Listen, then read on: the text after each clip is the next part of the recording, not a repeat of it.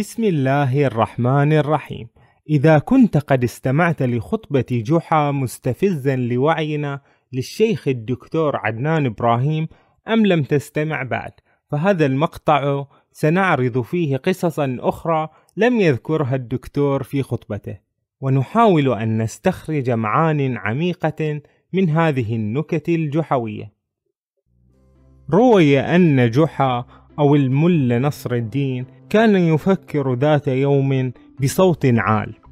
كيف يتأتى لي أن أعرف ما إذا كنت حيا أم ميتا؟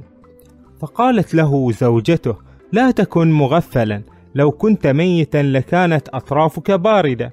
وبعد ذلك بقليل تصادف أن كان نصر الدين يسير في إحدى الغابات وكان الوقت في منتصف الشتاء وفجأة تذكر أن يديه وقدميه باردة. وهنا فكر أنا الآن بكل تأكيد ميت وبالتالي صار علي أن أتوقف عن العمل لأن الجثث لا تعمل.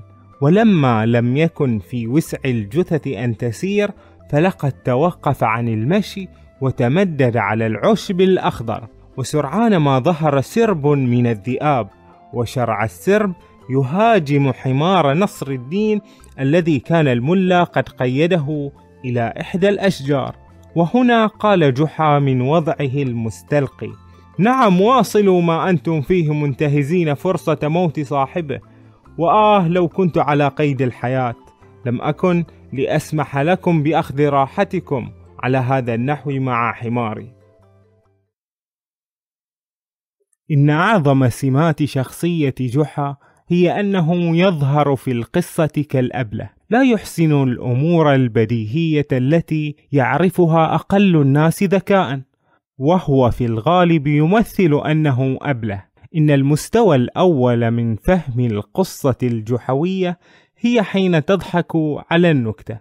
أما حين ترى القصة الجحوية حكيمة يريد أن يوصل جحا فيها حكمة من وراء النكتة هنا تكون قد بلغت المستوى الثاني. أما المستوى الثالث فهو أن تصل بالمعنى إلى إشارات روحية تتعلق بالدين كما قام بها الشيخ عدنان إبراهيم في خطبته المذكورة. إن الهدف من هذا التباله في قصص جحا هو الإشارة إلى خطأ في المنطق والقياس كمثل أن يظن نفسه ميتا لسبب أن يداه وقدماه باردتان. حيث يبدو هذا الخطأ واضحا كالشمس لكل القراء بالإضافة إلى كونه مضحكا ومن خلال فهم سبب الخلل المنطقي في هذه الجحوية يحاول القارئ الذكي استخلاص المعنى حيث يجد أخطاء مشابهة تجري في عالمنا على نفس النحو ولكن بصورة مخففة. ذات يوم اصطحب أحد التلاميذ نصر الدين لمشاهدة منظر جميل لبحيرة لأول مرة في حياته، وكان أن تعجب نصر الدين وقال: يا للبهجة ولكن لو آه لو لو ماذا يا ملا؟ لو لم يغرقوها بالمياه على هذا النحو. إذا تجاوزنا مجرد النكتة في هذه القصة فيمكننا القول بأننا ننقل أحيانا أوضاعنا المعيشية أو الناس الذين حولنا أو أي شيء على طريقة جحا فحين يكون إنسان يحبه الناس لخصلة مميزة فيه ستجد دائما أن هذه الخصلة هي أكثر ما ينتقد فيه. ولكن هل فعلا تحتوي القصص الجحوية على عمق عقلي فضلا أن يكون روحيا؟ في رأيي أن بعض النكت الجحوية ألفت هكذا سطحية وبالمناسبة فقصص جحا ألفتها شعوب مختلفة في أزمان مختلفة كان أهمها العرب والفرس والترك وهي قصص شعبية عامة وليست في نظري من كتابة الصوفية أو العرفاء بشكل خاص وإن كانوا قد مثلوا ثيمة أساسية لذلك الزمان وتلك الشعوب الإسلامية خاصة الفارسية منها. والقصص الشعبية كما الأمثال الشعبية فيها عمق طبيعي لأنها شاعت في البلدان ودلت على واقع وشعور وذوق عام لدى الشعوب إلا أنه لا يبعد أن يكون بعضها سطحيا مثل القصة التالية المضحكة بامتياز. دعا أحدهم نصر الدين لإلقاء خطبة في سكان إحدى القرى القريبة، فصعد إلى المنبر وقال: أيها الناس، هل تعرفون ما الذي سأقوله لكم؟ فصاح بعض المشاغبين في مسعاهم إلى تسلية أنفسهم: لا، فقال الملا باعتزاز: في هذه الحالة سوف أمتنع عن محاولة تعليم أمثالكم من الجهلة. وفي الأسبوع التالي وبعد أن حصل كبار القوم على وعد من المشاغبين بأنهم لن يكرروا ملاحظاتهم غلبوا نصر الدين على نفسه وأقنعوه بأن يخطب فيهم ومرة أخرى بدأ أيها الناس هل تعرفون ما الذي سأقوله لكم؟ وكان أن همهم بعضهم وهم غير واثقين بكيفية الرد الصحيح لأنه كان يحدق فيهم بشراسة ظاهرة. نعم، فما كان من نصر الدين إلا أن رد بغضب زائد. في هذه الحالة لا أرى ما يدعوني إلى قول المزيد لكم.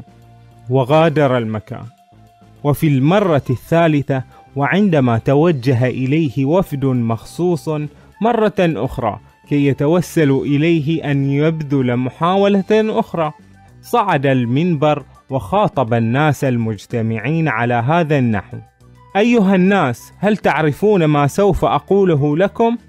ولما بدا أنه يصر على تلقي جواب عن سؤاله فلقد صاح القرويون بعضنا يعرف وبعضنا الآخر لا يعرف.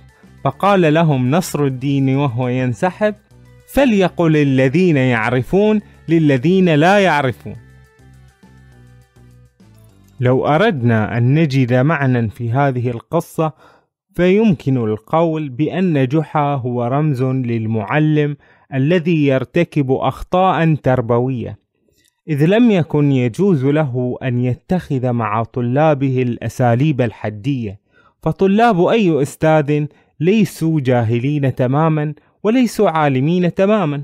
ولن يعلم العالمون الجاهلين بنفس ما يفترض على المعلم أن يفعل وإلا فما فائدة المعلم. ثم إنه حتى لو كان ما سيقوله مكرر ويعرفونه فهذا لا يلغي أهمية الكلام بحد ذاته. فالكلام يؤلف القلوب ويذكر بالأمور التي نسيت. ويحرض على إمعان الفكر وعلى أي حال فالقصة بسيطة لا تستحمل الكثير من التأويل ولكن القصة التالية تؤشر إلى معنى خفي. سأل رجل نصر الدين ماذا يفعلون بالقمر عندما يشيخ وجاء الجواب مناسبا للسؤال إنهم يقسمون كل قمر يشيخ إلى أربعين نجمه القمر يبدو رمزا لكل شيء يشع بالأمور الحسنة فربما يكون شيخا أو معلما روحيا يفني عمره في إيصال النور الذي في قلبه إلى تلاميذه الذين هم النجوم. أو ربما يكون انسانا صالحا ترك بعد وفاته ذرية طيبة أو اعمالا صالحة. وهناك ثلاث قصص تؤشر جميعها إلى سلوك جحا لطرق معينة. ذات يوم وقع نظر بعض الأصدقاء على الملا وهو ساجد على ركبتيه بجوار بركة صغيرة، ولما اقتربوا منه وجدوه يضيف قليلا من الزبادي إلى ماء البركة، فسأله أحدهم: ماذا تفعل يا نصر الدين؟ أحاول صنع زبادي.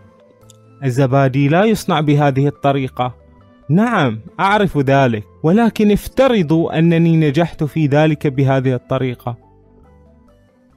يبدو جحا هنا يسلك طريقا لا طائل منه لأنه لم يتبع النصائح الأولية لصنع الزبادي بل مشى على هواه مؤشرا لنا بأنك مهما تجتهد لإقامة شيء فلن تحصل عليه إلا عبر اتباع الشروط والقواعد. وكذلك الطريق إلى الله يحتاج إلى أن نتمسك بشروطه وهي باتباع الشريعة وفي قصة أخرى بينما كان نصر الدين يبعثر ملء كفيه خبزا في كل اتجاه حول داره سأله أحدهم ماذا تفعل؟ أبعد النمور عن داري ولكننا لم نرى نمورا في هذه الناحية هذا ما قصدته فعلا وكان عملي ذاك فعالا أليس كذلك؟ في هذه القصة ما زال جحا يقوم بأمر لا طائل منه ولكن هنا كان الهدف متحقق فعلا حيث لا يوجد نمور وهذا يدلل على النعم التي لدينا من أمن ورزق وحظوة وغيرها نحن نحسب أنها من أعمالنا ولكنها ليست إلا نعمة وتدبيرا من الله.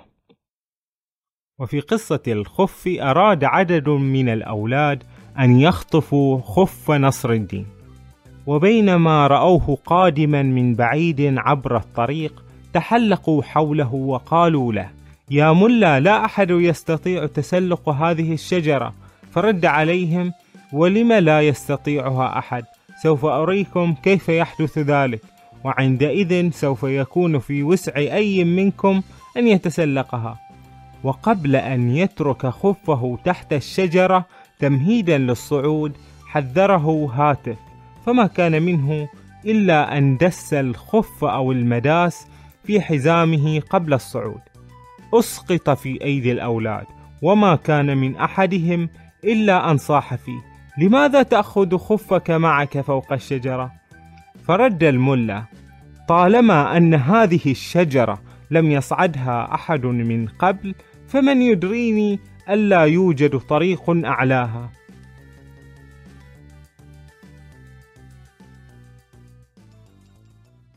بعض الطرق لا يوجد لها تبرير منطقي ولكن الحدس والإلهام يبعث الإنسان على أن يسلكها.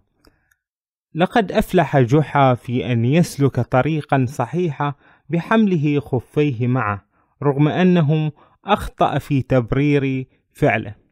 ولا يهم أن يقتنع الناس بما تفعله إذا كان حدسك يخبرك بأنه صحيح. وفي قصة أخرى ذات يوم كان نصر الدين يمشي في طريق صحراوي مهجور.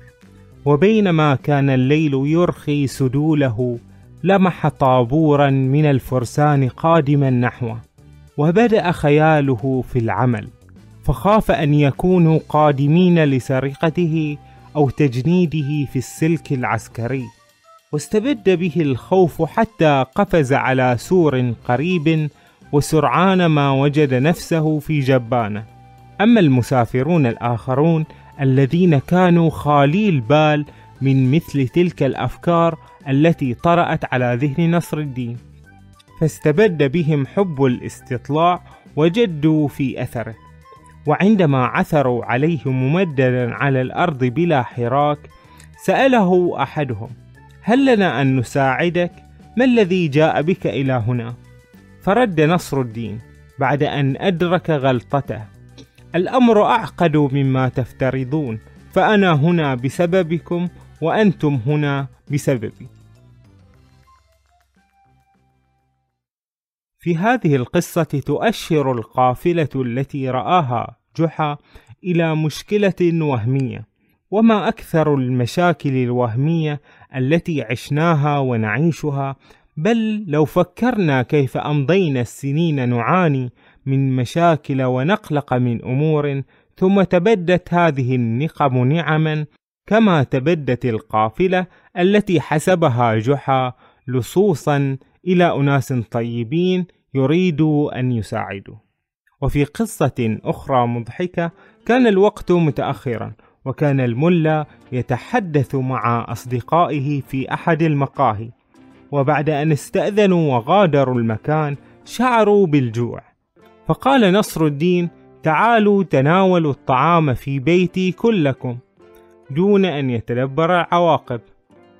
وعندما أوشك الجمع على الوصول إلى بيت جحا فكر في ضرورة أن يسبقهم قليلا ويخبر زوجته فقال لهم قفوا هنا حتى أنبه زوجتي.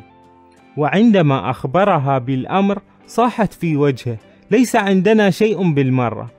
كيف تأتى لك أن تعزم كل هؤلاء؟ فما كان من نصر الدين إلا أن صعد إلى الدور الثاني في بيته واختبأ وسرعان ما دفع الجوع ضيوفه إلى الاقتراب من البيت وطرق الباب. ردت زوجة نصر الدين الملا ليس في البيت فصاحوا ولكننا رأيناه يدخل عبر الباب الأمامي. فلم تسعفها بديهتها بكلمة ولم تتكلم بأي شيء. وهنا كان الانفعال قد سيطر على نصر الدين الذي كان يراقب ما يدور من شباك في الدور الثاني فأطل برأسه وقال ولكن ألا يمكنني أن أكون قد خرجت من الباب الخلفي؟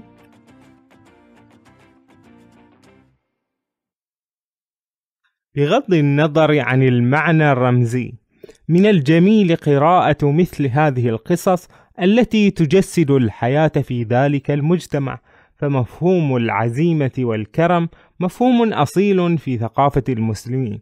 ولهذا تدور كثير من القصص الجحوية عن محاولات نصر الدين أو غيره للتخلص من هذه الورطات. وفي حين يتقمص جحا دور البخيل يكون أحيانا أخرى عنصر خير وحكمة.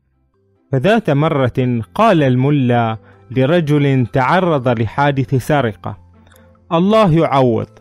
فرد الرجل لست أرى كيف يمكن ذلك. فما كان من الملا إلا أن أخذه إلى جامع قريب وطلب منه أن ينتظر في أحد الأركان. وعندئذ شرع الملا في البكاء والولولة داعيا الذات العلية أن تعيد إلى الرجل العشرين قطعة من الفضة التي سرقت منه وأخذ يعلو بالجلبة التي أحدثها حتى جمع الحاضرون من بعضهم البعض هذا المبلغ وسلموه له. وهنا قال الملا قد لا نفهم الطريقة التي يسير وفقها هذا العالم ولكن ربما ندرك ما الذي يمكن أن يحدث في بيت الله. أحيانا تجري حياتنا على هذا النحو.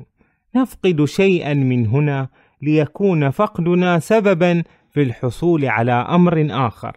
وهذا هو معنى قولنا الله يعوض. إن الله هو الملاذ الذي نلوذ به في كل مصيبة وإن لم نعرف ماذا ينتظرنا من نعمه وبلائه ولكننا نعرف أنه يدبر أمورنا ويشملنا بعنايته سبحانه. كانت هذه محاولاتي لقراءة القصص الجحوية وأنا واثق أنه يمكنكم قراءتها على نحو أفضل.